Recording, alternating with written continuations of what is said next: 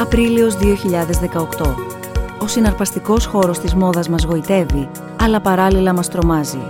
Η παιδική εργασία και η επιβάρυνση του περιβάλλοντος προκαλούν συζήτηση για τις οικονομικές και ηθικές προεκτάσεις της βιομηχανίας της μόδας. Καλησπέρα σας. Σας καλωσορίζουμε σήμερα στην έκτη διοργάνωση των διαλόγων. Αλλά θα ήθελα να πω ότι από όταν ξεκινήσαμε το Νοέμβριο του 2017 έχουμε παρουσιάσει πολλά και διαφορετικά θέματα από την υγεία μέχρι τον έρωτα, μέχρι το πνεύμα των Χριστουγέννων και σήμερα βρισκόμαστε για ένα εξίσου πολύ ενδιαφέρον θέμα, η μόδα αλλιώς, dedicated followers of fashion. Τη συζήτηση θα συντονίσει η Άννα Κινθία Προστούκου. Ο λόγος σε εσένα, Άννα Κινθία. Ευχαριστούμε πολύ. Ευχαριστούμε πολύ την ε, Ελένια. Καλησπέρα σας και από εμένα. Καλησπέρα στους προσκεκλημένους ομιλητές και συνομιλητές, για να το πω πιο σωστά, γιατί εδώ πέρα κάνουμε διάλογο και αυτό θα κάνουμε, θα συζητήσουμε για ένα θέμα το οποίο αγαπάμε ή νομίζουμε ότι δεν μας νοιάζει και δεν είναι άλλο από τη μόδα, αλλά έχει πολύ μεγάλο ενδιαφέρον το πρίσμα που ο καθένας μας παρακολουθεί τη μόδα ή μπορεί ενδεχομένως και να κρίνει και να αξιολογεί τη μόδα. Εν πάση περιπτώσει, σε κάθε περίπτωση, νομίζω όλοι το πρωί ανοίγουμε την τουλάπα μας και για κάποια δευτερόλεπτα προβληματιζόμαστε για το τι θα φορέσουμε. Ίσως χρειαστεί να προβληματιστούμε για κάποια πράγματα περισσότερο. Και αυτό θα προσπαθήσουμε να δούμε σήμερα υπό το πρίσμα του κάθε συνομιλητή που είναι σήμερα εδώ μαζί μας, στους έκτους διαλόγους με θέμα τη μόδα εντελώς αλλιώς. Όμως και όλους όσοι είναι αφιερωμένοι και την ακολουθούν ο καθένας από το δικό του πρίσμα. Είναι μαζί μας ο σχεδιαστής, ο Δημήτρης Πέτρου και ευχαριστούμε πάρα πολύ που είσαι σήμερα εδώ μαζί μας, Δημήτρη. Ένας ε, Έλληνας, νέος ε, ηλικιακά, με ένα πάρα πολύ μεγάλο δείγμα δουλειάς στα ελληνικά δεδομένα, στην Ελλάδα της κρίσης. Ταυτόχρονα έχει και αυτό το ενδιαφέρον του, γιατί κάποιος να ακολουθήσει αυτό το δρόμο, σε ποιους απευθύνεται και βέβαια πώς επιβιώνει στο τέλος της ημέρας. Είναι μαζί μας η δόκτωρ Φιόρη Ζαφυροπούλου. Έχουμε συνομιλήσει πάρα πολλές με τη Φιόρη. Φιόρη, καλώς ήρθες. Συντονίστρια του Παγκόσμιου Κινήματος Fashion Revolution στην Ελλάδα και συνειδρήτρια του Κοινωνικού Εργοστασίου Μόδας Σόφα, γιατί έχει ενδιαφέρον να δούμε πώς μέσα από το χώρο της μόδας μπορεί να προκύψει η κοινωνική επιχειρηματικότητα και τι σημαίνει κοινωνική επιχειρηματικότητα στο χώρο της μόδας και τι ήταν εκείνο το οποίο ξαφνικά συνέβη και εμφανίστηκε το παγκόσμιο κίνημα του Fashion Revolution.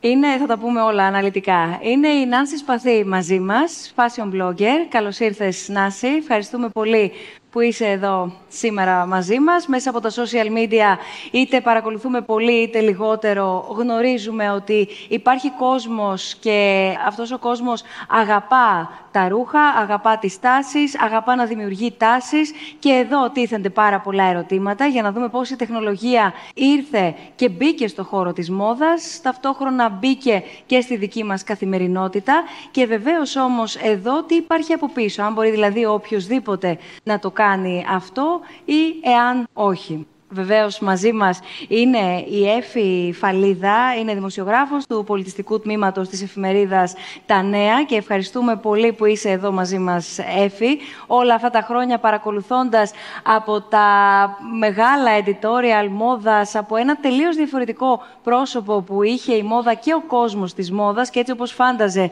στους υπόλοιπους να δούμε πού ακριβώς βρισκόμαστε σήμερα και αν θες αυτές οι διακυμάνσεις στο χρόνο τι ενδιαφέρον παρουσιάζουν και ποια σημεία αναφορά, σε μια δεύτερη ανάγνωση.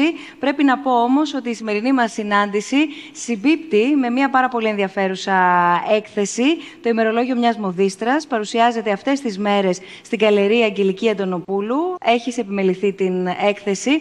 Αλήθεια υπάρχουν μοδίστρες, σαφώς και υπάρχουν μοδίστρες, για να μην ε, το δείξω, ε, το παίξει τόσο ψεύτικα αφελής. Το ερώτημα όμως που προκύπτει είναι τι είναι εκείνο που μας άλλαξε την οτροπία και ποια και εμείς πηγαίνουμε πολύ περισσότερο σε μία μοδίστρα είτε να μας μεταποιήσει ένα ρούχο είτε να μας το διορθώσει και αν κάτι έχει αλλάξει στην κουλτούρα μας έτσι όπως επιλέγουμε ένα ρούχο ή τι θα φορέσουμε. Θα ήθελα να σας ρωτήσω το εξής. Είναι πολυτέλεια να ανοίξουμε αυτή τη συζήτηση εδώ μεταξύ μας. Μπορεί ενδεχομένως κάποιος να έλεγε Μα καλά, έχουμε τόσα προβλήματα. Η μόδα είναι κάτι που ε, δεν έχουμε περιθώριο να μας αφορά, ίσως. Ε, θα έλεγα πως δεν είναι πολυτέλεια, μιας και η μόδα Σαφώς ε, αυτό που όμω μιλάμε όλοι μιλώντας για μόδα είναι ό,τι αφορά τα ρούχα, την εμφάνιση, τα αξεσουάρ μας κλπ. Θα έλεγα όμως ότι για μένα ε, η μόδα είναι μια γενικότερη ιδέα. Δηλαδή, είναι μια ιδέα που σε μια μαγική στιγμή ένα συγκεκριμένο μυαλό έχει συλλάβει, έχει βρει έναν τρόπο να την επικοινωνήσει τόσο ωραία ώστε να βρει ε, ανθρώπους να την αγαπήσουν, να την κάνουν κτήμα τους και στη συνέχεια όλο αυτό να γίνει μια τάση.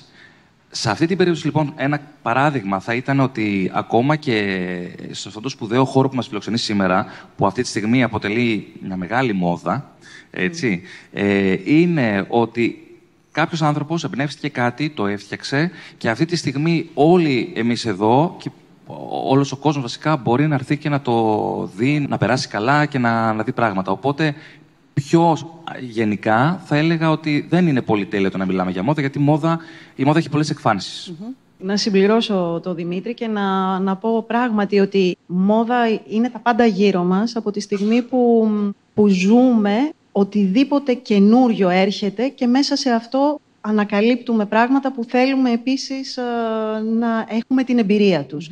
Η μόδα λοιπόν είτε είναι το φαγητό, είτε είναι το ντύσιμο, είτε είναι οι τρόποι διασκέδασης, ψυχαγωγίας, καθημερινότητας, ε, ακόμα και των διακοπών, πώς επιλέγουμε να περάσουμε τον ελεύθερο χρόνο μας, όλα αυτά γίνονται έτσι ένα σύννεφο μόδας. Αυτό λοιπόν ε, κυρίως ε, τρέφει την επιθυμία μας και την επιθυμία όλων να έχουμε έτσι κομμάτια μιας απόλαυσης. Επομένως, μόδα δεν θα σταματήσει να υπάρχει όσο μπορεί όλο αυτό το σύστημα γύρω μας ανθρώπων, παραγωγής, οικονομίας, κοινωνίας και σχέσεων ανθρώπινων να μπορούν να μας το δίνουν.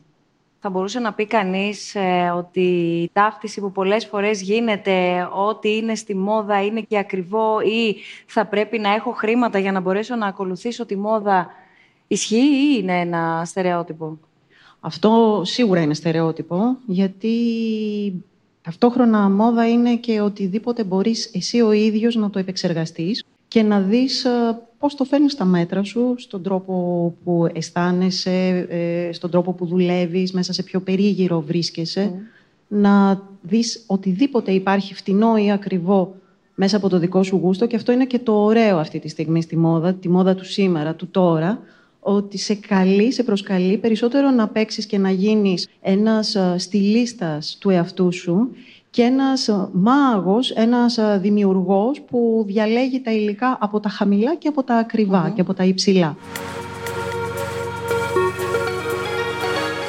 Είπε κάτι πριν ο Δημήτρης με αφορμή το χώρο στον οποίο βρισκόμαστε και είπε ότι βρισκόμαστε σε έναν χώρο που είναι μόδα. Ναι, είναι μόδα να έρχεσαι στο κέντρο πολιτισμού Ίδρυμα Σταύρος Νιάρχος. Θα ανεβάσεις και μία φωτογραφία, θα πεις ότι ήσουν εκεί. Όλοι ξέρουμε και πάνω κάτω το top 10 από τις αγαπημένες γωνιές που έχει το, το κέντρο πολιτισμού, αλλά αναφέρθηκε σε εκείνον που είχε την ιδέα, σε εκείνον που το δημιούργησε, για να καταλήξουμε στο πώς το απολαμβάνουμε εμείς. Στο ρούχο, υπό το πρίσμα της μόδας, πόση αξία έχει, αν έχει, το να ξέρω ποιος έφτιαξε το ρούχο μου και πώς δούλεψε για να φτιάξει το ρούχο μου. Η μόδα είναι κάτι πολύ όμορφο και όλα αυτά τα οποία ε, έτσι αναφέρεται είναι κάτι glamorous. Αλλά δυστυχώς ε, πίσω από τη μόδα υπάρχουν πάρα πολλές άσχημες ιστορίες. Και είναι σημαντικό να γνωρίζουμε ότι η μόδα είναι ο δεύτερος μεγαλύτερος μολυντής του περιβάλλοντος μετά το πετρέλαιο. Επίσης, να γνωρίζουμε ότι η μόδα είναι ο δεύτερος σε human trafficking, ε, έτσι, βιοτεχνία, ε, βιομηχανία μετά το σεξ, με 21 εκατομμύρια ανθρώπους σε όλο τον κόσμο εγκλωβισμένους σε συνθήκες καταναγκαστικής εργασίας. Άρα λοιπόν το να ρωτάμε ποιος έφτιαξε τα ρούχα μου, το να μας ενδιαφέρει, ε, η απάντηση δεν είναι έτσι ότι έγιναν στην Κίνα, το made in.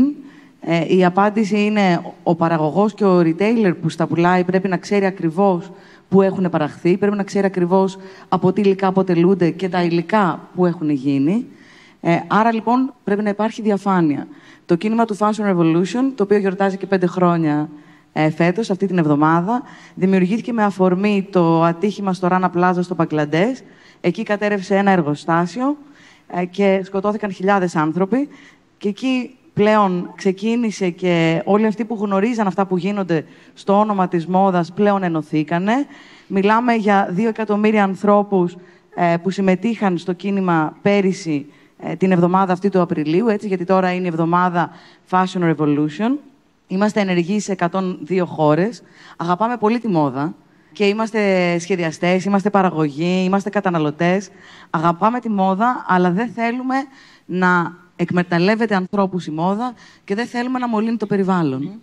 Και ο τρόπος με τον οποίο το επικοινωνούμε είναι κυρίως και μέσα από τα social media μας, με hashtag, βγάζουμε φωτογραφία αυτήν την εβδομάδα ένα ρούχο μας, κάνουμε tag τον ε, retailer, αυτόν, τον, τον producer, αυτόν που το έφτιαξε και τον ρωτάμε who made my clothes; Ε, και κάποιες χιλιάδες ε, παραγωγοί πέρυσι τον Απρίλη απαντήσανε hashtag I made your clothes και απαντήσανε αναλυτικά πού ακριβώς ε, παρήχθη. Εκτός από συντονίστρια έτσι, για την Ελλάδα του κινήματος του Fashion Revolution, έχω και μια άλλη ιδιότητα. Προσπαθήσαμε να απαντήσουμε στα προβλήματα που δημιουργεί η μοδα Ε, και μέσα από την ομάδα του Fashion Revolution, ξεκινήσαμε πριν από πέντε χρόνια και εδώ στην Ελλάδα, ξεκινήσαμε να δημιουργήσουμε ένα κοινωνικό εργοστάσιο. Και όταν λέμε κοινωνικό εργοστάσιο, εννοούμε ένα εργοστάσιο που να ανήκει σε όλους και όχι σε έναν ε, βιομήχανο. Ε, μιλάμε και για ένα τρίτο πρόβλημα που έχει η μόδα. Η μόδα ε, έχει φυγαδευτεί στα τρίτα κράτη, δημιουργώντας έναν ε, κλάδο κλωστεφαντουργία, ο οποίος και στην Ελλάδα αλλά και σε όλη την Ευρώπη έχει σχεδόν καταρρεύσει. Μιλάμε λοιπόν μέσα στην κρίση για μια πολύ μεγάλη μάζα νέων ανθρώπων, νέων στην ψυχή ανθρώπων, σχεδιαστών, τους οποίους τους βλέπαμε να έχουν πολύ μεγάλη καινοτομία ως προς τα υλικά τους και την πρότασή τους, τους οποίους όμως βλέπουμε να είναι πολύ κατακαιρματισμένοι γεωγραφικά και με πάρα πολύ ψηλά οριακά κόστη. Έτσι λοιπόν μαζευτήκαμε και είπαμε να αγοράσουμε μαζί τις μηχανές, να ανοίξουμε μαζί στα διεθνή κανάλια διανομής. Ήταν λογικό να πούμε ότι την εργασία θα πρέπει να τη δώσουμε σε αυτούς τους πληθυσμούς που πλήγει ε, η μόδα. Άρα ξεκινήσαμε για να εντάξουμε θύματα ανθρώπινου εμπορίου. Στη συνέχεια, ε, επειδή ξεκίνησε το προσφυγικό, ο επόμενος και ο πρώτος πληθυσμός σε κίνδυνο να γίνει trafficked είναι οι πρόσφυγες. Έτσι, πάνω από ένα εκατομμύρια πρόσφυγες έχουν περάσει από την Ελλάδα από το 2016. Οπότε ξεκινήσαμε στον πληθυσμό αυτό και ήταν μόνο λογικό τα υλικά μας να είναι βιώσιμα. Μάλιστα. Για να έτσι ανοίξω λίγο παραπάνω τη, τη συζήτηση και να κάνω μια προβοκατόρικη ερώτηση αρχικά στο Δημήτρη και στη συνέχεια βεβαίως θέλω να, να σας ακούσουμε όλους. Για ποιο λόγο, εάν ε, ο καταναλωτής έχει τη δυνατότητα να πει μέσα σε ένα μαγαζί και με 20 ευρώ να αγοράσει ενδεχομένως και ένα t-shirt και ένα παντελόνι και είναι δύο κομμάτια τα οποία νομίζω όλοι μας εδώ έχουμε στην τουλάπα μας να μην το κάνει και να επιλέξει να έρθει σε έναν σχεδιαστή. Είναι ξεκάθαρα θέμα επιλογής, Το τι επιλέγεις να φορέσεις. Και έχει να κάνει όχι μόνο με την κατασκευή, αυτό που συζητάγαμε και πριν, μέσα σε ποια χώρα έχει κατασκευαστεί και κάτω από ποιες συνθήκες. Έχει να κάνει κυρίως με την πρώτη σου ύλη. Δηλαδή, αν αυτό που φοράς είναι ένα φιλικό προς το δέρμα σου αρχικά, η υφασμά, αν θα είναι βαμβάκι, αν θα είναι μετάξι, αν θα είναι ελληνό, τι θα είναι αυτό, ή αν θα είναι κάτι που είναι full συνθετικο Το οποίο για εσένα πόσο εύκολο είναι, για να δούμε τώρα στην καθημερινότητα και στην πράξη πόσο εύκολο είναι δηλαδή να έχεις πρόσβαση στις πρώτες ύλες που επιθυμείς, οι οποίες είναι τα παραδείγματα που μας ανέφερες σε μια χώρα όπως η Ελλάδα που δεν έχει ιδιαίτερα ανεπτυγμένη βιομηχανία μόδας, η αλήθεια είναι ότι ε, δεν είναι το ευκολότερο πράγμα το να βρεις μια πρώτη ύλη όπως ιδανικά την έχεις στο μυαλό σου για να δημιουργήσεις κάτι. Ωστόσο, οι βασικές επιλογές, σε βασικές κατηγορίες υπάρχουν σαφώς πράγματα ποιοτικά που μπορείς να πάρεις, να προμηθευτείς και να δημιουργήσεις κάτι που ξέρεις ότι είναι σωστό για τον άνθρωπο που θα το φορέσει στη, στη ζωή του, έτσι, σαν χρήση. Σίγουρα δεν είναι το ευκολότερο από όσα παρακολουθείς, Νάνση, στο Instagram, στο διαδίκτυο γενικά και κυρίως στα social media και από τους followers που έχεις και από τις ηλικίες που κυρίως θα σε ακολουθήσουν και θα μπορέσουν να ακολουθήσουν ούτως ή άλλως την τεχνολογία και τους ρυθμούς της τεχνολογίας προκειμένου να ενημερωθούν για αυτές τις νέες τάσεις. Ποιες βλέπεις να είναι οι καταναλωτικές τάσεις σήμερα; Νομίζω ότι όντως όλοι θα πέσουμε στην παγίδα και θα μπούμε στη διαδικασία να αγοράσουμε κάτι το οποίο είναι αρκετά οικονομικό. Από εκεί και πέρα, βέβαια, έχει πάρα πολύ να κάνει η αντιμετώπιση που έχουμε απέναντι στο ρούχο και κατά πόσο το βλέπουμε αναλώσιμο ή όχι. Νομίζω ότι στην εποχή της κρίσης στην Ελλάδα, όπου πια οι άνθρωποι δεν έχουν τα πολλά, νομίζω ότι έχουν αρχίσει να σκέφτονται ακόμα περισσότερο που δίνουν τα χρήματά τους, πόση αξία έχει αυτό που θα αγοράσουν και κατά πόσο αυτό είναι κάτι το οποίο θα μπορέσουν να το φορέσουν την επόμενη σεζόν, σε τι συνθήκες ενδεχομένως έχει φτιαχτεί και κατά πόσο αυτό είναι κάτι το οποίο αξίζει τον κόπο για να δώσει τα χρήματά του. Πόσο αξίζει τον κόπο για έναν σχεδιαστή να σχεδιάσει κομμένο και ραμμένο ένα ρούχο επάνω στον ενδιαφερόμενο. Πέρα από τη δουλειά, πέρα από το εικαστικό κομμάτι, πέρα από το επαγγελματικό εννοώ, πέρα από όλο αυτό έχει κάποια ιδιαίτερη αξία. Και επανέρχομαι στο παράδειγμα που χρησιμοποίησε στην αρχή. Ξέρω ποιος το έφτιαξε, ξέρω με ποια διαδικασία το έφτιαξε και εδώ είδαμε και τη διαφάνεια στα ζητήματα που αναφέρθηκε η Φιόρη νωρίτερα. Αλλά αυτό το tailor-made, εν πάση περιπτώσει, στο προϊόν ε, προσδίδει και κάτι στη σχέση; Σαφώς προσδίδει, γιατί σκέψω ότι είναι κάτι που έχει ξεκινήσει από το μηδέν, έχει κοπεί και έχει ραφτεί πάνω στην κυριολεξία και έχει και μια ιστορία. Δηλαδή, από την επιλογή μιας πρώτης ύλης χτίζεται παράλληλα με το ρούχο και μία σχέση, έτσι, με τον άνθρωπο που το φτιάχνεις κάτι και ξέρεις ότι είναι και γνωρίζεις και ίδιο ότι είναι μοναδικό, είναι φτιαγμένο για μια ίσως πολύ ειδική περίσταση. Οπότε αποκτά σίγουρα άλλη αξία. Έτσι, όταν έχει φτιαχτεί πάνω σου και είναι πολύ πολύ συγκεκριμένο και ξέρεις ότι είναι και μοναδικό, ότι είναι δικό σου τα λεγόμενα dress code, εν πάση περιπτώσει, που χρησιμοποιούμε καθημερινά, ποιο είναι το dress code ή πάω στο γραφείο, α, πρέπει να πάω έτσι, ντυμένος, βγαίνω έξω, πρέπει να βγω ανάλογα ντυμένος, ντυμένη και ούτω καθεξής; Αυτό είναι κάτι που πάλι έχει, ε, σχετίζεται με την εποχή μας, μια εποχή ανοιχτή, μια κοινωνία ελεύθερη, δημοκρατική, σε, σχέση, σε σύγκριση με το παρελθόν. Και εκεί μπορούμε να πούμε πότε αρχίζει η μόδα να υπάρχει ως φαινόμενο. Η μόδα ήρθε μαζί με την νεωτερικότητα. Ξεκίνησε με τη βιομηχανική επανάσταση, όταν πλέον φύγαμε από τα πρωτόκολλα, από τα στερεότυπα, που ένα ρούχο σήμαινε ε, και συμβόλιζε ένα ρόλο, ένα θεσμό ε, διακυμάνσης της εξουσίας. Ήταν αλλιώς ντυμένος ένας άρχοντας, ένας κληρικός, ένας εργάτης, ένας αγρότης και εκεί τελείωνε αυτό το, το σύστημα της μόδας. Με το άνοιγμα λοιπόν της βιομηχανικής εποχής ξεκίνησε αυτό το, η ανακάλυψη του καινούριου και του άγνωστου μέσα από τον τρόπο της εμφάνισης. Η εμφάνισή μας άρχισε να γίνεται ένα μήνυμα και ένα κάλεσμα προς όλους τους άλλους γύρω μας να μάθουν ποιοι είμαστε εμείς οι ίδιοι. Και έτσι ξεκινάει αυτό το, το παιχνίδι του ντύνομαι για να με μάθουν ή για να προκαλέσω την περιέργεια να δουν τι είμαι και να φέρω κοντά μου περισσότερο κόσμο. Ταυτόχρονα αυτό το χρησιμοποιεί πια και ένα σώμα που ερωτεύεται, άρα έχουμε και ένα παιχνίδι ερωτικό στον τρόπο που ντυνόμαστε, ή ένα σώμα που θέλει να δείξει ότι κυριαρχεί, ότι διεκδικεί μία θέση, επομένως δίνεται πιο αυστηρά, πιο ξεχωριστά, αλλά με ένα είδος διακριτικού τρόπου σεβασμού. Uh-huh. Συνήθως στις εργασιακές μας σχέσεις προσέχουμε να δείξουμε ότι είμαστε λίγο πιο ήρεμοι και χαλαροί στον ντύσιμό μας, προσεγμένοι, καθαροί, αλλά όχι με πολλή πληροφορία πάνω μας. Την πληροφορία τη δίνουμε όταν βγαίνουμε να διασκεδάσουμε για να δώσουμε έτσι αυτό το άνοιγμα στον κόσμο. Ελάτε να γνωριστούμε καλύτερα. Πολύ όμορφο αυτό που μας περιέγραψες και μας ε, οπτικοποίησες. Σκεφτόμουν καθώς ε, άκουγα νωρίτερα τη, τη Φιόρη αναφορικά με τις συνθήκες παραγωγής ενός ρούχου ότι ειδικά τα τελευταία χρόνια και αναφέρομαι εδώ στην Ελλάδα γιατί βεβαίως το είδαμε παγκόσμια αλλά θέλω να πω όλοι το, το έχουμε δει ή τουλάχιστον σχεδόν όλοι σε πάρα πολλά ε, brands και αναφέρομαι και στα πλέον μαζικά, υπάρχει μία ειδική σειρά η οποία είναι φιλική προς το περιβάλλον συνήθως, οπότε αν σου αρέσει και το σχέδιο, λες πολύ ωραία, κάνω και κάτι καλό. Ενδεχομένως να είναι 2-3 ευρώ πιο ακριβή, αλλά δεν πειράζει, κάνω κάτι καλό. Και υπάρχει ένα label, εν πάση περιπτώσει, που λέει κιόλας ότι ναι, είναι τόσο φιλικό προς το περιβάλλον, οι πρώτες ύλες είναι τόσο καθαρές. Πηγαίνω στο ταμείο και έχω και τη συνείδησή μου ήσυχη και έχω αγοράσει και κάτι όμορφο. Αλλά επί της ουσίας το διασταυρώνω αυτό ως καταναλωτής. Όσο αφορά τώρα τα labels, είναι πολύ ενδιαφέρον να δούμε τι κάνουν.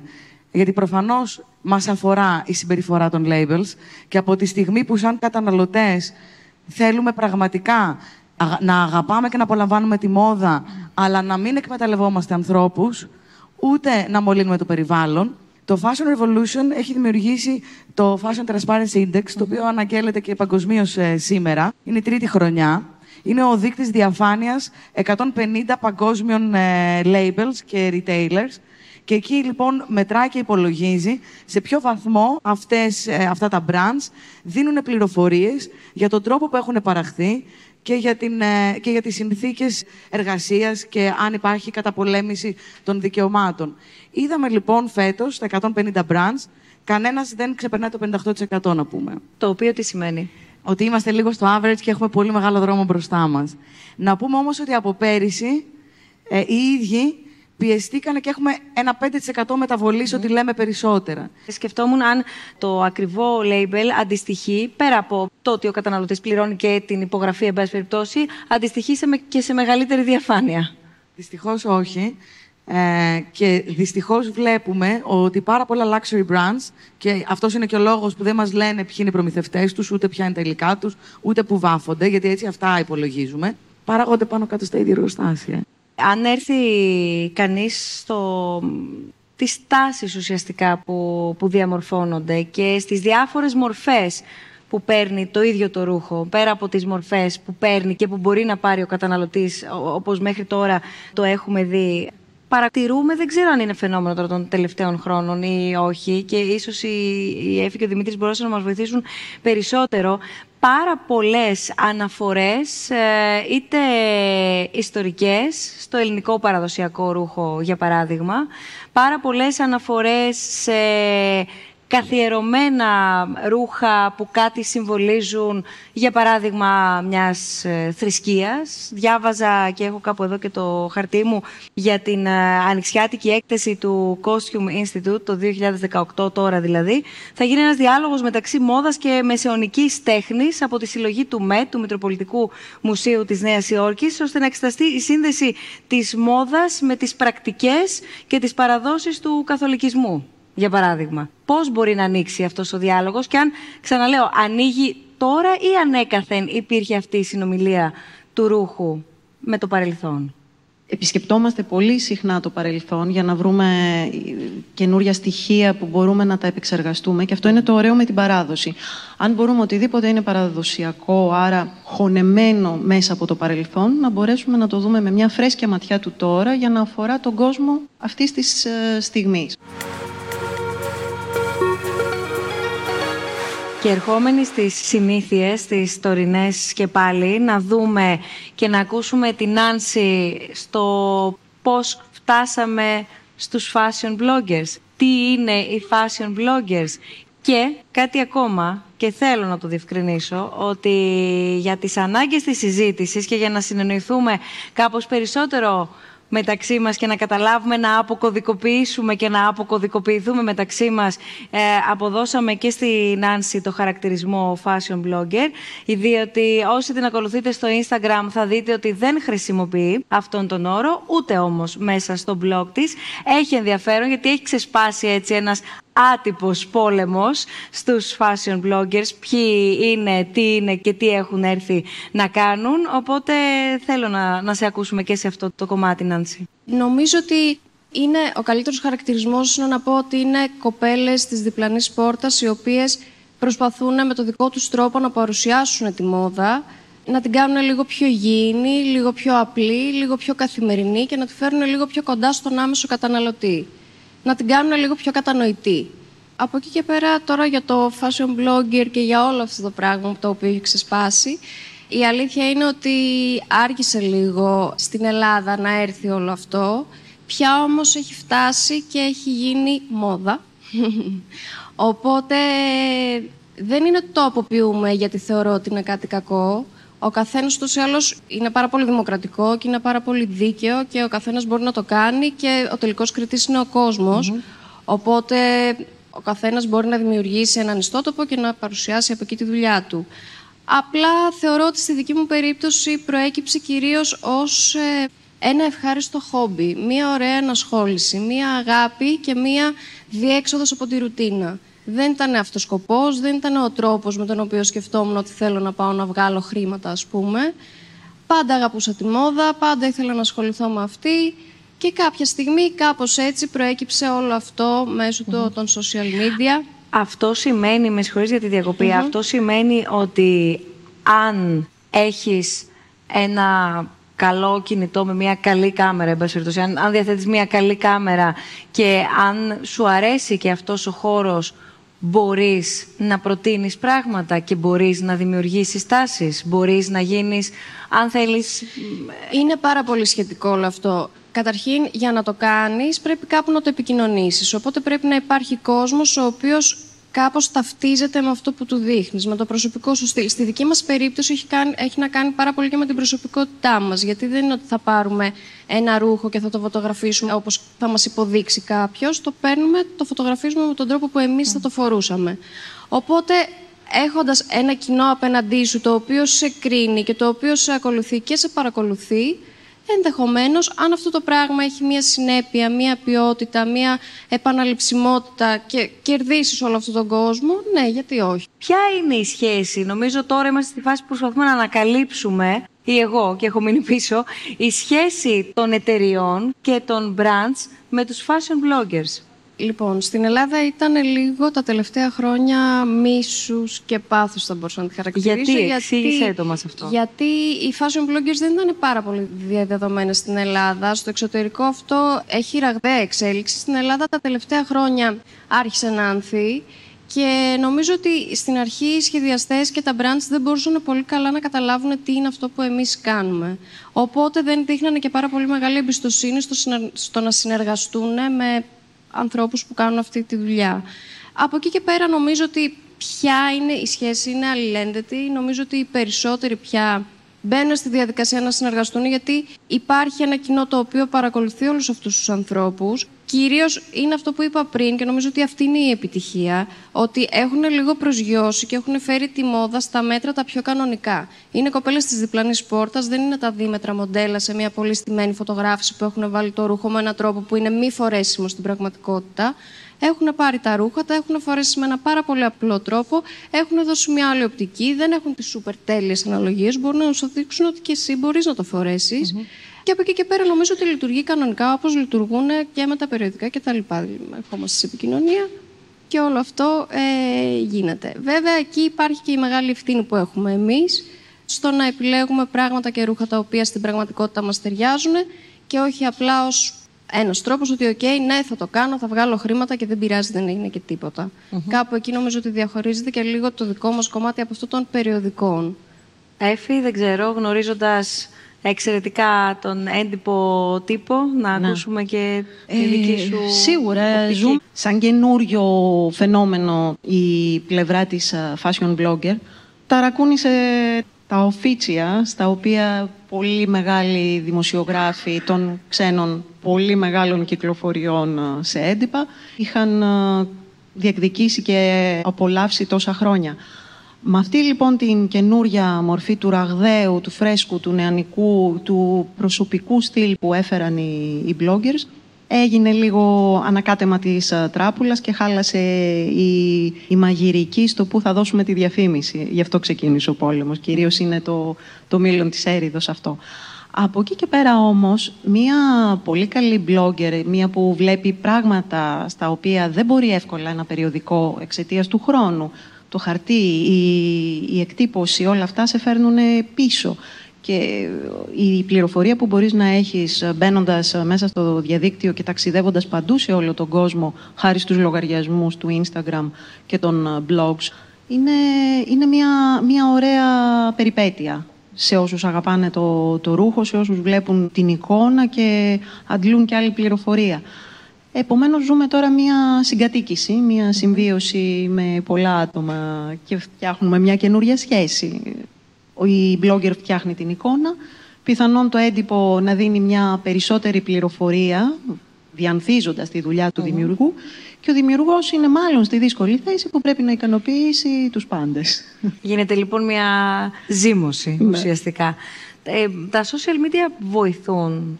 Δεν ξέρω τώρα, η ερώτηση που κάνω μπορεί και να είναι όχι και τόσο εύστοχη, αλλά πραγματικά ένας σχεδιαστής μόδας ε, ρούχου στην Ελλάδα σε ποιον στοχεύει, σε ποιον απευθύνεται, για να μπορέσουμε να καταλάβουμε αν ε, αυτό το εργαλείο της τεχνολογίας που έχει βοηθήσει τους περισσότερους, αλλά την ίδια ώρα μπορεί και να τους κάψει, όπως λέμε στη δουλειά μας, να γυρίσει αντίστροφα δηλαδή και από την πολύ υπερπροβολή να μην θέλει ο καταναλωτής, ο τηλεθεατής, ο αναγνώστης να σε βλέπει μπροστά του. Δεν ξέρω εάν θα μπορούσαν να βοηθήσουν, για παράδειγμα, έναν σχεδιαστή, Δημήτρη έχει να κάνει με το κοινό που απευθύνεται ο καθένας. Δηλαδή, σύμφωνα με αυτό που παράγεις, ε, απευθύνεσαι σε κάποιο συγκεκριμένο κοινό. Άρα, ε, βλέποντας το target group που απευθύνεσαι, σαφώς σε μια πολύ μεγάλη ομάδα ανθρώπων τα social media να είχαν ένα πουσάρισμα, να είχαν μια προβολή της δουλειάς σου πολύ σημαντική. Οπωσδήποτε βοηθούν. αυτό δεν το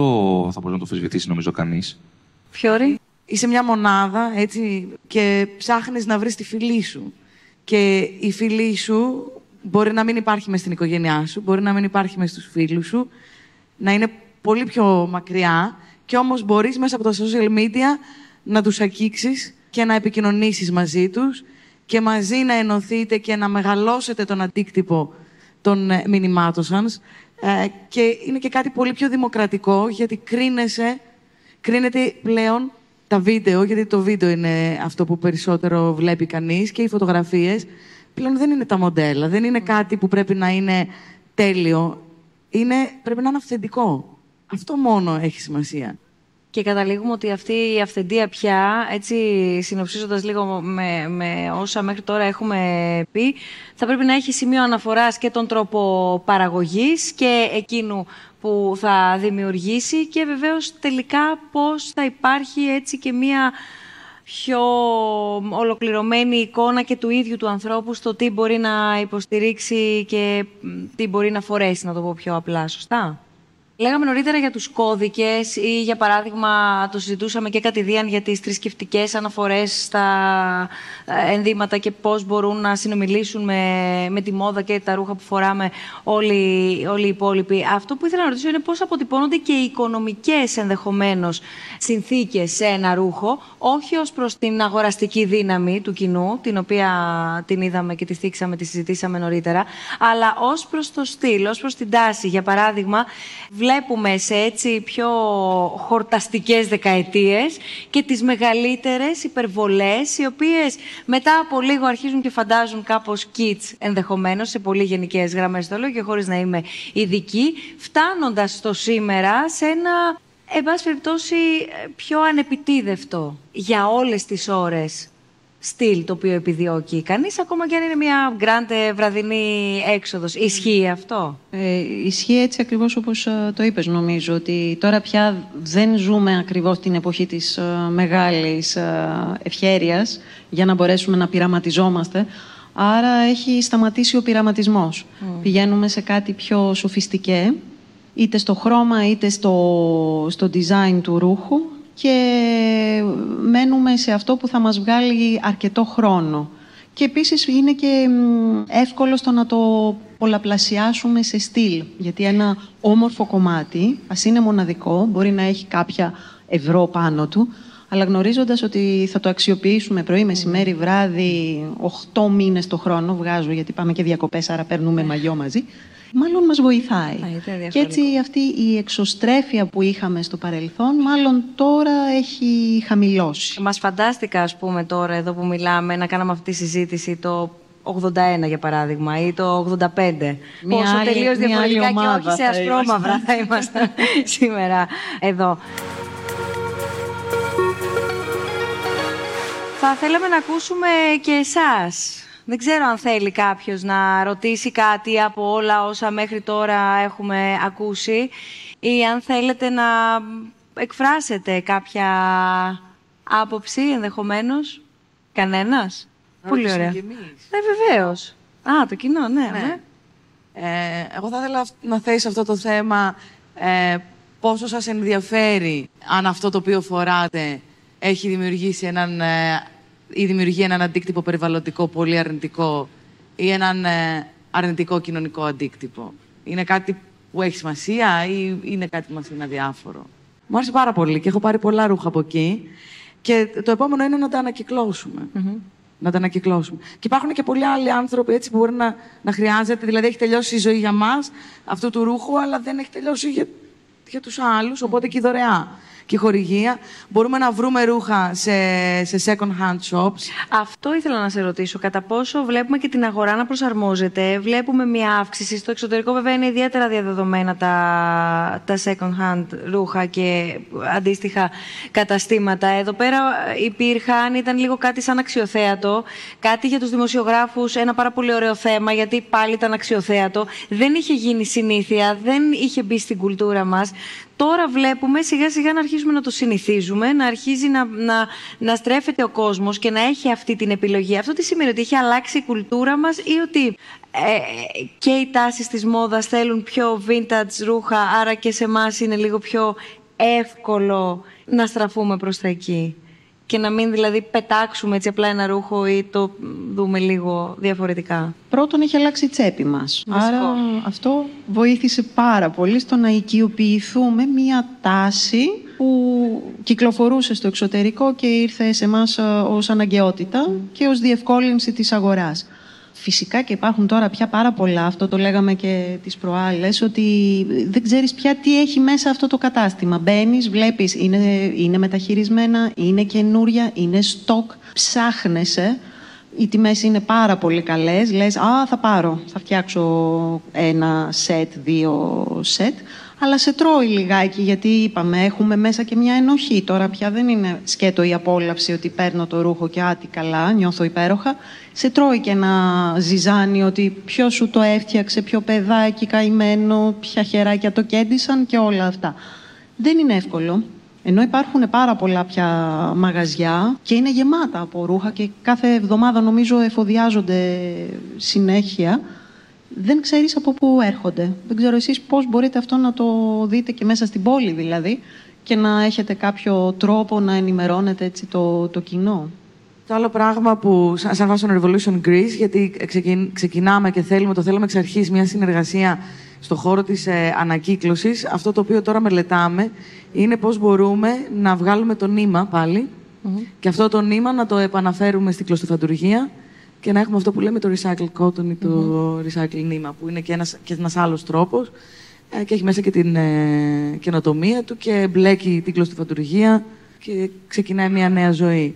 Μία τελευταία ερώτηση, Δημήτρη. Αν και εσύ μέσα σε όλα αυτά τα χρόνια, γιατί ουσιαστικά το μεγαλύτερο μέρος της πορείας σου είναι μέσα σε αυτά τα χρόνια της κρίσης που λέμε, έχεις παρατηρήσει στροφές του κόσμου, είτε προς τις προτιμήσεις, είτε οι ηλικίες που θα έρθουν σε σένα και θα στραφούν σε αυτόν τον τρόπο αγοράς, δημιουργίας δηλαδή αγοράς ενός ρούχου, άρα μιας διαφορετικής αντίληψης ε, και εν κατακλείδη αισθητικής. Ας την απενεχοποιήσουμε λίγο και την αισθητική. Δεν είναι, κακό ότι εγώ να υπάρχει να παράξω σούρμε ζωή σε μια εποχή και σε μια γενιά έτσι, που δεν γνώριζε τι ήταν αυτό.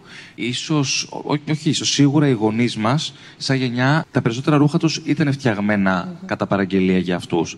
Οπότε, μέσα στο. Ένα, ένα από τα στοιχήματα που είχα να βάλω ήταν και το κατά πόσο μπορείς να πείσει έναν άνθρωπο με τέτοια πληθώρα επιλογών που έχει σε έτοιμα ρούχα και σε τιμές ιδιαίτερα ανταγωνιστικές, ε, μπαίνει στη διαδικασία να κατασκευάσει κάτι που απαιτεί λιγάκι περισσότερο κόπο, μιας και υπάρχουν ε, οι πρόβες και όλη αυτή η διαδικασία για να τηλεοποιηθεί κάτι. Και σίγουρα η τιμή του δεν είναι ε, ιδιαίτερα οικονομική, ειδικά όταν είναι κάτι ε, σημαντικό για μια περίσταση της ζωής του πολύ συγκεκριμένη. Ωστόσο, με χαροποιεί ιδιαίτερα που μπορώ όλα αυτά τα χρόνια που κάνω τη δουλειά, αυτά τα 9-10 χρόνια και μειώ τη γενιά μας και όχι μόνο ε, στο τι σημαίνει ε, σουρ με ζουρ, ρούχο ποιοτικό που έχει φτιαχτεί πάνω σου στα δικά σου μέτρα και σταθμά. Και έχει μια ιστορία να σου πει ουσιαστικά. Έχει μια ιστορία να σου πει. Ε, πέρα από αυτό, κάτι άλλο που θέλω να σου πω που με χαροποιεί ιδιαίτερα είναι ότι στην διαδικασία ανέβρεσης υλικών, ε, υφασμάτων ε, καθημερινά στην αγορά, με χαροποιεί το γεγονός ότι βλέπω πολλά νέα παιδιά που είτε έχουν βγει από σχολές, είτε σαν μια δεύτερη δουλειά για να έχουν ένα εξτρά εισόδημα, έχουν βρει έχουν σκεφτεί και έχουν βρει ενδεχομένως ανθρώπους που μπορούν να το παράξουν ή το παράγουν και οι ίδιοι με τα χέρια τους. Βλέπω λοιπόν παιδιά να δημιουργούν και όχι μόνο παιδιά, και μεγαλύτερους ανθρώπους, που είναι επίσης πολύ ευχάριστο, να φτιάχνουν πράγματα και να τα διοχετεύουν στην αγορά προς πώληση, είτε θα είναι ένα αξεσουάρ, είτε θα είναι ένα πλεκτό, μια κυρία που μπορεί να πλέξει ένα κασκόλ ή ε, κάτι άλλο. Και είναι κάτι που βρίσκω υπέροχο. Δηλαδή είναι πολύ ιδιαίτερο να έχεις κάτι μοναδικό, χειροποίητο, ε, μόνο εσύ. Λοιπόν, κάπου εδώ δυστυχώς, ευτυχώς, δεν ξέρω, έχω τον άχαρο ρόλο να κλείσω αυτή τη συζήτηση και αυτό το διάλογο, γιατί έχει ακριβώς, όπως είπαμε και στην αρχή, πάρα πολλές προεκτάσεις, πάρα πολλές οπτικές, πάρα πολύ κόσμο να δουλεύει στη βιομηχανία της μόδας υπό πάρα πολλές συνθήκες, όπως επίσης δείξαμε. Θέλουμε να σας ευχαριστήσουμε πολύ όλους εσάς που ήσασταν σήμερα εδώ, όλους εσάς που ήσασταν σήμερα εκεί, δηλαδή διαδικτυακά και μας παρακολουθήσατε μέσω του snf.org κάθετος live, ούτως ή άλλως όπως κάθε μας συνάντηση στο πλαίσιο των μηνιαίων διαλόγων αυτής της πρωτοβουλίας του Ιδρύματος Σταύρος Νιάρχος που μας φέρνει όλους λίγο πιο κοντά και μας κάνει να ακούμε περισσότερο το διπλανό μας και όχι μόνο να μιλάμε. Μετά το πέρας της εκδήλωσης ανεβαίνει το βίντεο στη σελίδα μας. Σας ευχαριστούμε πολύ. Καλή συνέχεια. Τα λέμε το Μάιο.